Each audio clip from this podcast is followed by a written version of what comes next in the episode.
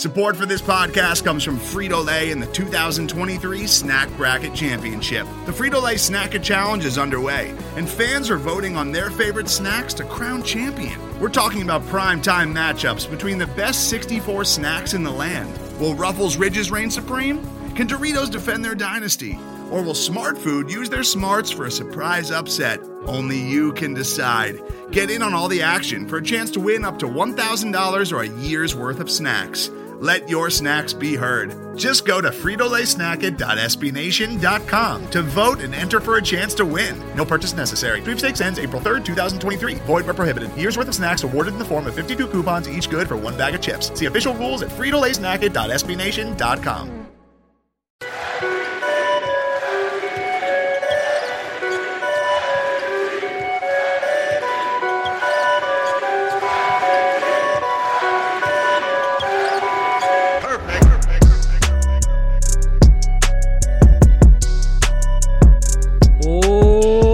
What's good, everyone? Welcome to the second ever edition of the Bucks Film Room podcast. This podcast can be found on iTunes, Spotify, etc., wherever you can find your normal podcasts. We are in the Brew Hoop feed, so just search Brew Hoop and our episode will pop up underneath that. So please subscribe, rate, follow, you know, do whatever you got to do. We appreciate the love. Also, head over to brewhoop.com and you can comment about future topics you want me to talk about on there. You know, I'd really love to hear from you, get your guys' ideas as well. The original Brewhoop podcast features Kyle Carr, Adam Paris, and Filey Reldman and drops on Sunday, so make sure that check them out. Two of those three are, you know, they're extremely intelligent about basketball, about the Bucks, and they're very entertaining. And, and then there's Riley. So, moving on to today's podcast, we will cover Nikola Mirotic's fit with the Bucks now that we've seen him play 3 games with Milwaukee. We'll break down some of the changes in the Bucks defense. We'll just do that really quickly and then we'll rapid fire answer your guys' questions. I had tweeted out at Bucks Film Room um, for you guys' questions for the podcast, and so I'll answer those and go through those as well. And then that should be it for today. So, let's jump right into it. First things first, let's talk about Nikola Mirotic. We have three games under our belt, which is not nearly enough. I mean, this will be a player who continues to learn the offense and kind of find his role and his fit with this team. But I just wanted to share my thoughts after the first three games. So I dropped an article and a video on this on Brewhoop, so make sure to check that out. The both the article and the video are on Brewhoop, and then you can also find just the video on my YouTube channel on the Bucks Film Room YouTube channel. So you can just go on YouTube and search Bucks Film Room there. And so you can kind of get an idea of my thoughts there, but I wanted to share uh, my thoughts with you as well on the podcast. So, on paper, Mirotic, he's a great fit. He shoots 36.9% from downtown this season, and, and his shot profile as well fits perfectly with what Budenholzer wants to do. You know, we all, I think we've all heard by now about the philosophy and you know how that how he wants his guys to either get shots at the rim or get shots from downtown and that's exactly what Mirotic does. He gets 54% of his shots from downtown, or he takes 54% of his shots from downtown, according to Cleaning the Glass. And he takes 25% of his shots at the rim. So that's what, um, quick math 79% of his shots come from either at the rim or uh, from behind the three point line, and that only leaves 21% for that nasty mid range that Budenholzer hates. I'm kidding. He doesn't. He doesn't really hate it. He just wants his guys to, you know, do three ball or the rim. And so I would expect those numbers to even shift a little bit more drastically now that he's in Milwaukee. Like I would expect him to shoot some more threes, get some more shots at the rim, um, this season, he's kind of right in the middle, maybe on the lower end for his normal percentages. And so these numbers are a little bit different. I know that right away I'd said 30, 6.8% or 36.9% or whatever from downtown. But cleaning the glass, they kind of get rid of those junk shots and all that stuff and the garbage minutes. And so, according to cleaning the glass, he's shooting 36% from the three point line. And that's still a far cry from the 43% he shot when he was with the Bulls last season. Granted, that was only 25 games, a small, relatively small sample size, but he has that ability to get hot and to find his shot. Um, through three games with the Bucks, he's shooting 38.1%. All of these, and a lot of what we'll talk about today is small sample size. So you got to be really careful about that. Is when you have a small sample size like this, it can just take a few shots that greatly affect it one way or the other, or an outlier performance that quickly or that completely messes up with messes up the data. So and just to kind of keep that in mind, and I'll keep referencing that as we go along. But on paper there, his shot profile, his ability to shoot from downtown, that's exactly what Budenholzer wants. It's a great fit with the Bucks. And so a couple of things that I've kind of learned about him is he really has a quick release. You can see before the pass is coming that he gets his legs ready. You know, he's not sitting there necessarily like already down in his shot form, but he has his legs already squared up. So that way when the pass comes, he can just catch it and shoot it, and he has no problem shooting in a guy's face. That's something that is really valuable because, especially on a shooter like Mirotic, defenses are going to be paying attention to him, are going to know that he wants that shot, and they see him as a weapon. So if he can get his shot ready and get his body ready so he can just catch and go up with a shot, that will be huge. This season, he's shooting 37.1% when he's tightly guarded, according to NBA.com. What does tightly guarded mean?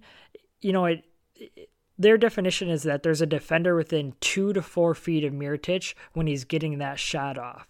So that's something that he's really good at is he has no problem if a guy's in his face he'll still launch and he's also good at catch catch and shoots so i think that's two areas where he can really do a lot of damage is just getting ready. You know, if Giannis is driving into the lane or Bledsoe or the Bucks are using their great ball movement, he does he can do a great job of finding that position, getting ready and then just catching and shooting the ball once once the pass gets there. I think those are just two really huge assets and skills that he can bring to this table, bring to the team. Mirotic, he also likes the corners. He's making 38% of his attempts from the corners this season, and he's especially good from the left corner, where he's at 45.8%.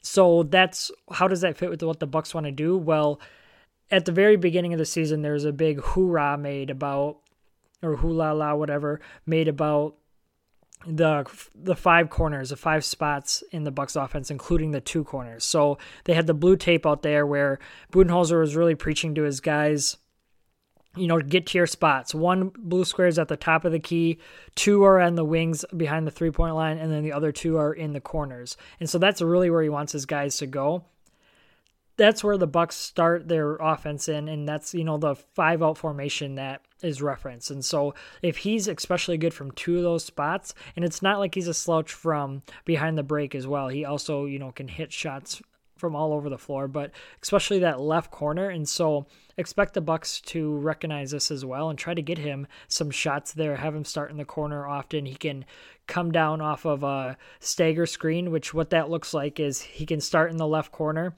Bucks could rotate it to him. He could quickly fire it up. Or the two guys, one guy at the wing, one guy at the top of the key, can set a stagger screen for him to come up off to the top of the key and catch and shoot there. He's had that play a couple of times. One where he caught and shot it and drained it, and the other one, his guy was trailing him, and so he ended up curling it against the Timberwolves and got a lefty layup over Derrick Rose because Rose was out of his help position. So I think that shooting is really the biggest asset that he brings to this Bucks team, but it's not the only thing that he brings. He's a scrapper, you know, just like Ersan Ilyasova, just like Sterling Brown. He's a fighter. He'll get in there. You know, he's a survivor. He's he's active on offense, and that allows him to catch the defense when they're sleeping. Mirotic isn't the most athletic guy he had one putback dunk where he barely got it above the rim, but that's fine. You know, he's active. He'll pass the ball and then cut to the rim right away, doing doing some of that give and go action. If a guy isn't boxing him out, you know, he'll drift or run into the lane to get the rebound. And so that scrappiness, you know, that's really important. I think that'll bring that extra toughness. He pushes his teammates, the opposition, to the limit. There was that incident with the Bulls at the beginning of last season where him and Bobby Portis got into it, or Bobby Portis punched him, and you see that scrappiness. You know, he can kind of get under the opposition's skin a little bit just by playing hard and working his butt off. You know, he likes to work harder than the other guy. And so I think that's something that toughness that'll be huge in the playoffs for the Bucks, especially if they're trying to get out, out get out of the first round, get to the Eastern Conference Finals, get to the NBA Finals. That toughness will go a long way for the Bucks. And defensively, he's not a savant by any means. He's not going to be a lockdown defender. He's not going to be a stud defender, but he's probably underrated in this category.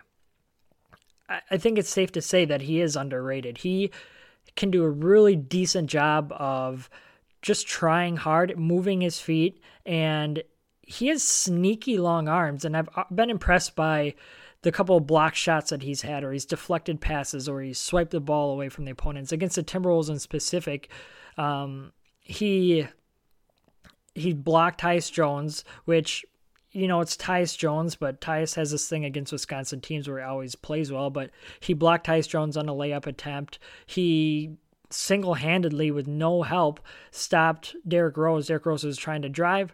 Mirotic did a great job of using his length, moving his feet, sliding side to side, and eventually Rose tried to do a jump pass, which he's kind of famous for. And Bledsoe by that time had sprinted over, and Mirotic tipped it, and it went right into Bledsoe's hands. And another time, Wiggins was trying to drive on Mirotic, and Mirotic was able to slide his feet just enough right as Wiggins was going up. Mirotic used those sneaky long arms and swiped the ball right away from Wiggins. So he does a nice job there, and I think that he'll be okay. He can hold his own on those switches, which we'll talk about in a little bit, but he does okay with that aspect, and I think that his defense is underrated, and we'll see how that plays out the rest of the season. The last thing I want to talk about with Nikola Mirotic is his fit with Giannis.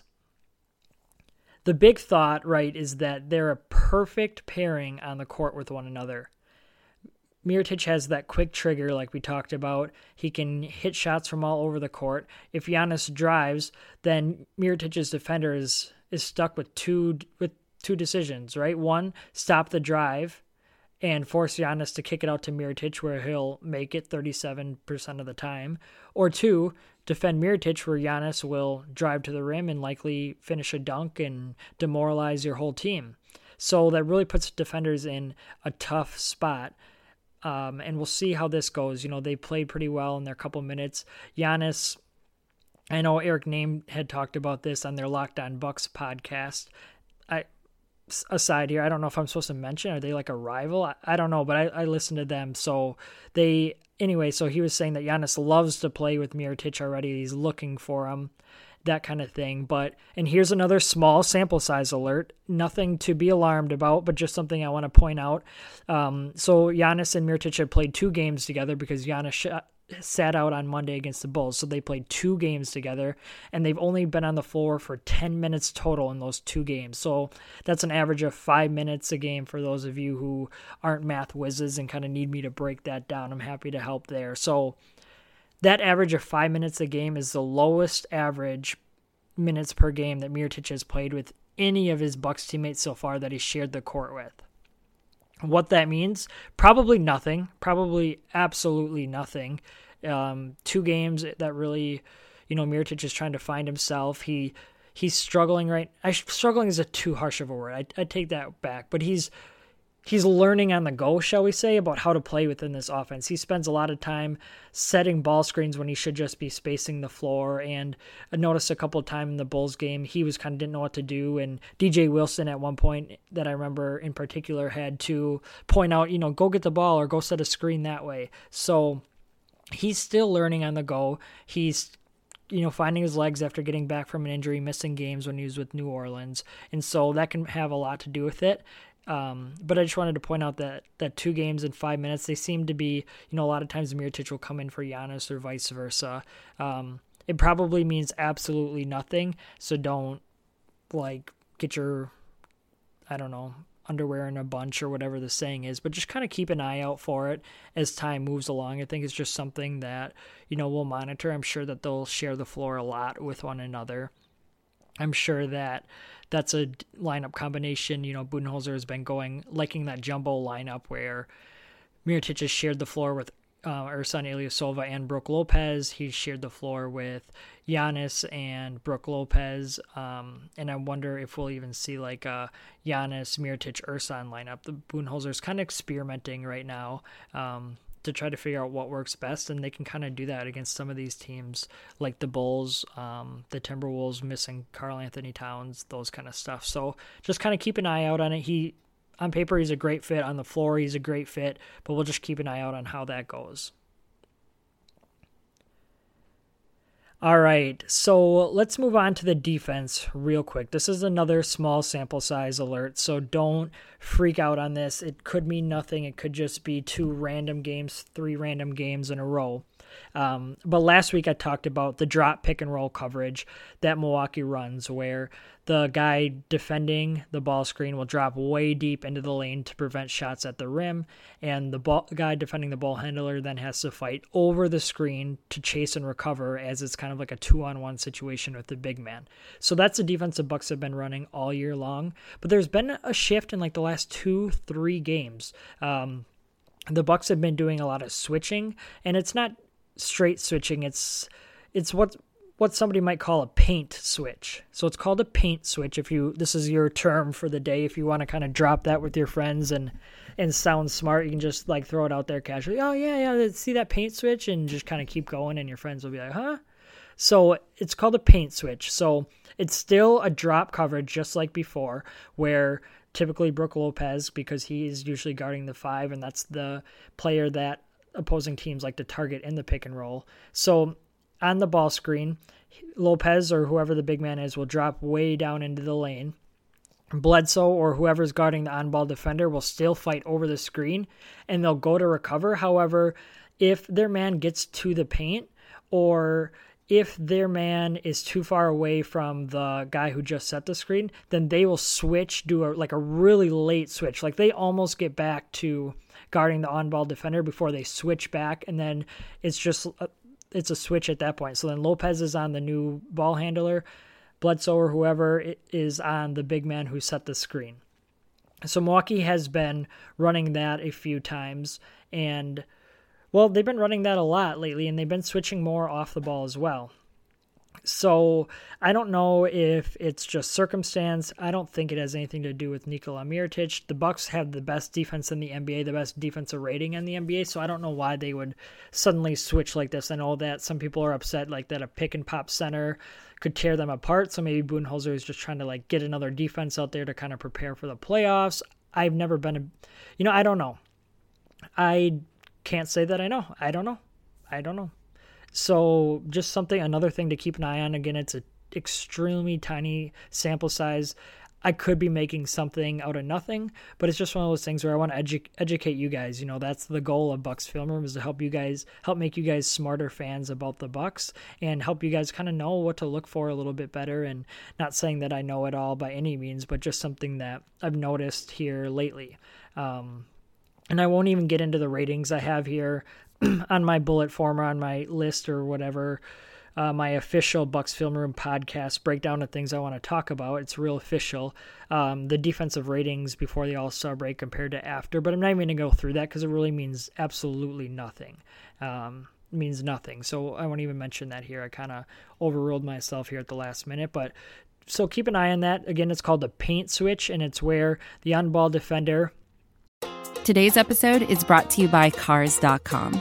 With over 2 million vehicles and 50,000 more added every day, Cars.com will match you with the perfect car for you, your budget, your life, your style. And if you're ready to say goodbye to your current car, Cars.com will get you an instant offer to cash it in. Just start by entering your license plate and get matched with a local dealer who will write you the check. So whether you're looking to buy or sell, just go to Cars.com. It's magical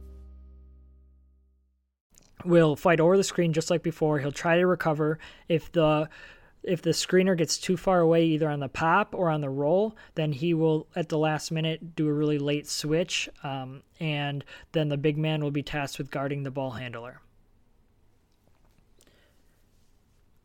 All right. I hope you guys enjoyed that. That was a great a great ad. I loved it. I really absolutely loved it. So let's go on to answer your questions as the last part of this show. So I had sent out on Twitter, my Twitter account or handle is at Bucks Film Room. And I had sent out asking for your guys' questions, um, things that you wanted me to answer. And so I have a list of probably one, two, three, four, five, six, seven questions um, that I found on there. And so we'll go through, and I won't spend too much time on them, but just to answer it. And in the future, feel free to, if uh, this article or this episode of Bucks Film Room podcast will be posted on Brewhoop on the website. There'll be an article written about it to kind of give you a quick summary or whatever. So you can also leave uh, your questions in the comments, and I'll go through there before next week's podcast, and I will go through that. So, this first question, and I'm going to butcher everybody's names just so you know I'm awful at this. So, don't, please don't be offended if I just, when I completely ruin your name. So, this first question is from Tori Hubner, whose Twitter handle is at T O S K U E B S 9, two squabes 9, maybe. So this person asks, What big name free agent will be wanting to join Giannis in Milwaukee this summer? What big name free agent will be wanting to join Giannis in Milwaukee this summer? You know, I think there might be a couple of uh, quote big name unquote free agents who want to come to the Bucks, but that's not even a possibility. I don't think this is something we need to jump too much into. The Bucks have five players. You know, they have Eric Bledsoe, they have Brook Lopez, they have Malcolm Brogdon, they have Khris Middleton, and they now have Nikola Mirotic, who are all going to be free agents. And so a lot of stuff would have to happen. Mitchell Maurer on Brew Hoop, actually, he wrote up a great article on this, so you should go and check it out. Kind of runs through this scenario because this cap stuff is all super confusing. You know, everyone minus Frank Madden has no idea what's going on, and so he wrote up Mitchell Maurer wrote up this article and it's really helpful. It's something that I always go back and reference, so make sure to check that out on Brewhoop. But basically, the Bucks would have to renounce all the rights to all these free agents in order just to create some cap room to sign a big free agent. But that's something they're not going to do because right now they're playing so well because of this depth. And if you get rid of five of those guys or three, four of those guys, whatever, like that just is a whole complete rebuild. And so as far as big name free agents, I wouldn't expect any big name free agents to come. The Bucks only I shouldn't say only their main priority is going to be re-signing the guys that they already have and that they're already, you know, having this success with. All right, so the next question is from Josh Erickson at Mista Jibs. Josh asks, since Mirotic seems to be fitting in as well as expected, would you prefer to keep him over any of the Bucks free agents?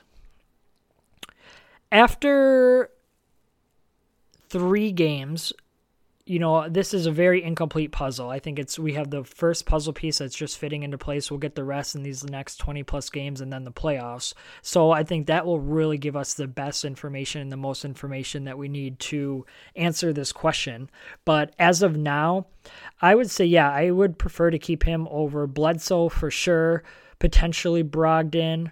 Um yeah, so I would say those guys would be the two would be two of the guys that I would prefer to keep him over at this point. But like I said, all these answers, all or all these questions about who the Bucks should keep, will keep, won't keep, whatever, will be answered in the next 25 plus regular season games or 20 plus regular season games, whatever, how many are left, and then the playoffs. The playoffs are really going to be the deciding factor who plays well, who doesn't play well. So as of right now, after three three games, yeah, I would prefer to keep Mirotic over Bledsoe for sure, maybe Brogdon.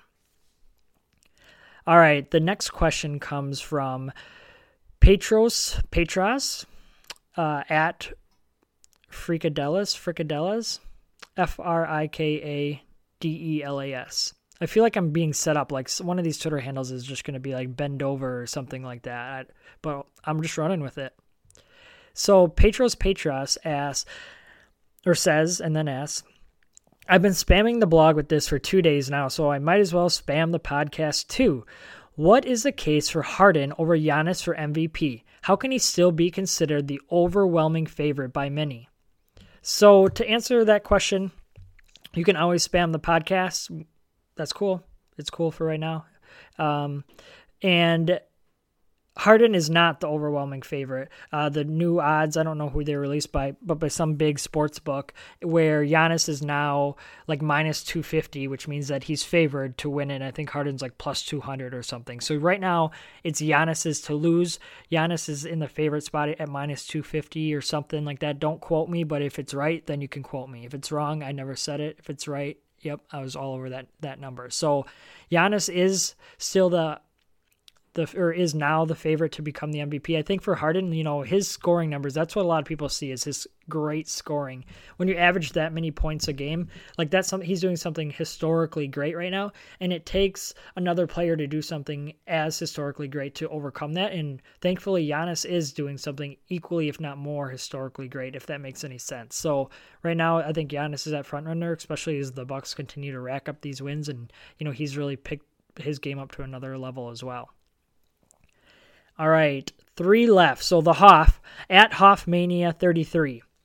Rank the importance of re-signing Khris, Mirotic, Brogdon, Bled. So I don't know if the Hoff meant to leave out um, Lopez, so I won't include Lopez in there. I'll just do Khris, Mirotic, Brogdon, Bled. And in that order, I would do oh, Khris for sure at the top, Middleton at the top for sure. And then I would put Bledsoe on the bottom for sure, and then Mirotic and Brogdon could flip flop two three depending on the day or the game, that kind of thing. So I would go Khris, and then it's a tie with Mirotic and Brogdon, and then Bledsoe. All right, second question from the Hoff at Hoffmania 33. And also, is another team going to throw a big deal at Brogdon at Brogdon with the D, not a T? Is another team going to throw a big deal at Brogdon? What is he worth? Yeah, I think another team will throw a big deal at Brogdon. A lot of times, what happens with these successful teams is the players get poached. I mean, DeMarre Carroll from Budenholzer's 60 win team with the Hawks got a huge contract that he's never even come close to living up to. Um, just one example off the top of my head. So it, it happens. And especially if, if Brogdon maintains his 50, 40, 90 pace, which he's been slipping a little bit, but um, or at least it feels like he's been slipping. I guess I should say. I don't even know. I'd have to. I don't want to say anything inaccurate. I know you guys will do your jobs and hold me to it, but it just feels like he's been slipping in those numbers a little bit. I know he missed a free throw on Monday night, but so I think they'll they will throw another or a big deal at him. What is he worth? I do not know. That's probably beyond the scope of my abilities, if I even have abilities to begin with. Um, I'm not a cap guy, um, but I would say probably a starting point 15 million at least a year um, average, and so I would say that was probably at least a starting point is 15 million a year, which I know people don't want to hear, but he's he's valuable. You know, he's gotten better every single season in the league, even though he's old, quote old at 26. He's still is right and is playing his best basketball and probably will be for the next year or two. All right, the final question from E. Lucas Daniel at underscore C zero zero L hand. So I, I think it's supposed to be at under, underscore cool hand, but I think the two O's are zeros um, instead of O's. They're zeros. Anyway, this individual asks, "Does Cannon get slash deserve a second 10 day contract with the Bucks once the one he's on expires?" Dang, he played one game. Played one game, but I mean, I think a lot of it depends on George Hill. I think a lot of it depends on George Hill and where he's at. I think Cannon was signed because of Hill's injury. So if Hill's ready to come back in 10 days, maybe I'd put it at like a 40% chance. I mean, Cannon did hit a couple of threes. He played all right against the Bulls. You know, did his job, didn't do anything to draw negative attention to him. But that's Hill's job, and and they the Bucks, even though they only have two true point guards in Bledsoe and Hill, they don't really need a third. You know, Brogdon can kind of handle handle um, the ball. He did that a lot on Monday night, and I, as I think was it Marques Johnson um, pointed out, I think it was him on the broadcast. So Brogdon can kind of handle the ball. Giannis can kind of handle the ball. Um, you could ask Connaughton or you could ask Connaughton, I guess, in a stretch. It's not really ideal at all. Middleton can kind of handle the ball, so they have a lot of op- kind of options, which can kind of get blurry. I mean, they haven't had that third point guard. I guess they got Duval as well, but they haven't had that third point guard on the roster um, all season long. So I, so he might get another 10 day contract to answer your question, but I think it all depends on George Hill and his availability. They're not going to rush Hill back, especially if the Bucks keep winning. You know, Hill, he's been very versatile defense. He's finished, he's been very versatile defensively, period. He's finished a lot of games. Um, he's finished a lot of games over Bledsoe because of that defense ability. You know, he's struggled from downtown this season with the Bucks. He hasn't quite been able to find his shot. So I think that it all depends on George Hill and where he's at with his recovery. And just looking up Hill's three point percentage with the Bucks, yeah, it's at twenty seven point nine percent, which is nasty. Um, so yeah, to answer your question, I think it all depends on George Hill and his health and whether or not Cannon comes back after this contract expires in eight days as of hopefully the time you're listening to this podcast on Wednesday. All right. Well, that's all I have for you guys today. Thanks for tuning in. Don't forget this Bucks Film Room podcast will be released every Thursday. And I say that and then add, with the exception of this week, because of the West Coast road trip, the Bucks play at nine o'clock on Wednesday night, and so I don't really want to have to stay up too late and then record the podcast after that. I know some of those podcasters out there are committed. I like my sleep a little bit, so this one will be releasing on Wednesday, but then it'll be released every Thursday moving forward. So you can find it on the Brew Hoop feed on Spotify, iTunes, whatever. Just search for Brew Hoop. And also don't forget to catch the original Brew Hoop podcast with Adam, Kyle, and that Phi League guy on Sunday. Um, that's when they drop their weekly podcast. They're a lot of fun. Like I said, two of those three guys are they're just great shit and they're really fun to listen to. All right, I'll catch you guys next time. Peace.